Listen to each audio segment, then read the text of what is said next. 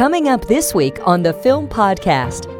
I would love to see what could be achieved with a smartphone capture on something like a big studio film. For instance, like the new 007 movie No Time to Die. Of course, Unsane was done by Steven Soderbergh a few years ago, which you've alluded to, but it wasn't a studio film like a 007 franchise. So, what do you think, Susy? Could James Bond actually be filmed on a smartphone or would it be beneath him? I think it's just a matter of someone listening to this podcast and saying, you know what? I'm inspired by Jennifer. I'm inspired by what's happening. I'm inspired by the fact that even Steven Soderbergh is is giving this stuff a shot. It's something to find someone who's inspired enough, who has the time, who loves the challenge to just go for it. You could imagine the reaction of Daniel Craig on day one of this shoot. He would say, What the hell is that?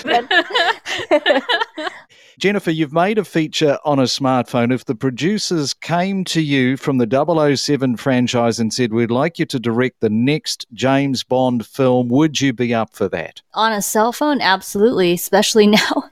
especially now that I've seen the cinematic mode on the iPhone 13, which I don't mean to turn this into a commercial for it, but it was quite mind blowing watching those demos and seeing how very much the rack focus on that and like the rack focus on like a professional quote unquote camera if we're going to make a 007 film on a smartphone, we would certainly not want to shoot it in portraits 9 by 16. I totally agree. is there any streamer anywhere in the world that is actually offering content from smartphone filmmakers? I guess it'd be kind of breaking news, but I, I did end up selling my mobile film. I don't know if I could say who the distributor is yet, but it had a lot to do with, I believe, Susy's advocacy of it, you know, the press that she generated off of it, everything snowballing. But the most hilarious thing is I asked the distributor, like, how much of the marketing is going to pump up the idea that it was shot on a cell phone?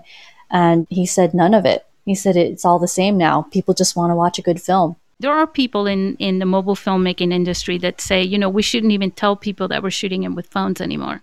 For me, it's really important that people actually say, this was shot with the same device that you have in your hand right now. If you mm-hmm. want to, you can do it too. If you have a great story, don't wait for somebody else to tell it. Tell it yourself.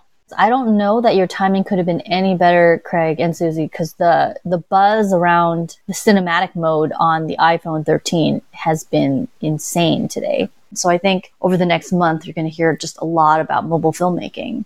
I'm just as electrified as I was from the mm-hmm. beginning. It just grows and grows until I'll explode mobile film one day. and the gap is fully closed now. You know, I, I think we're really, I don't think people realize how small the gap is now. Sony had the first 4K come out, I believe it was in 2014. But if you think about it, it wasn't until a couple of years after that that iPhone came out with that. But now the, the traditional cameras are coming out with 6K and even 8K. The competition in between, but how far do you need to go to create an awesome film?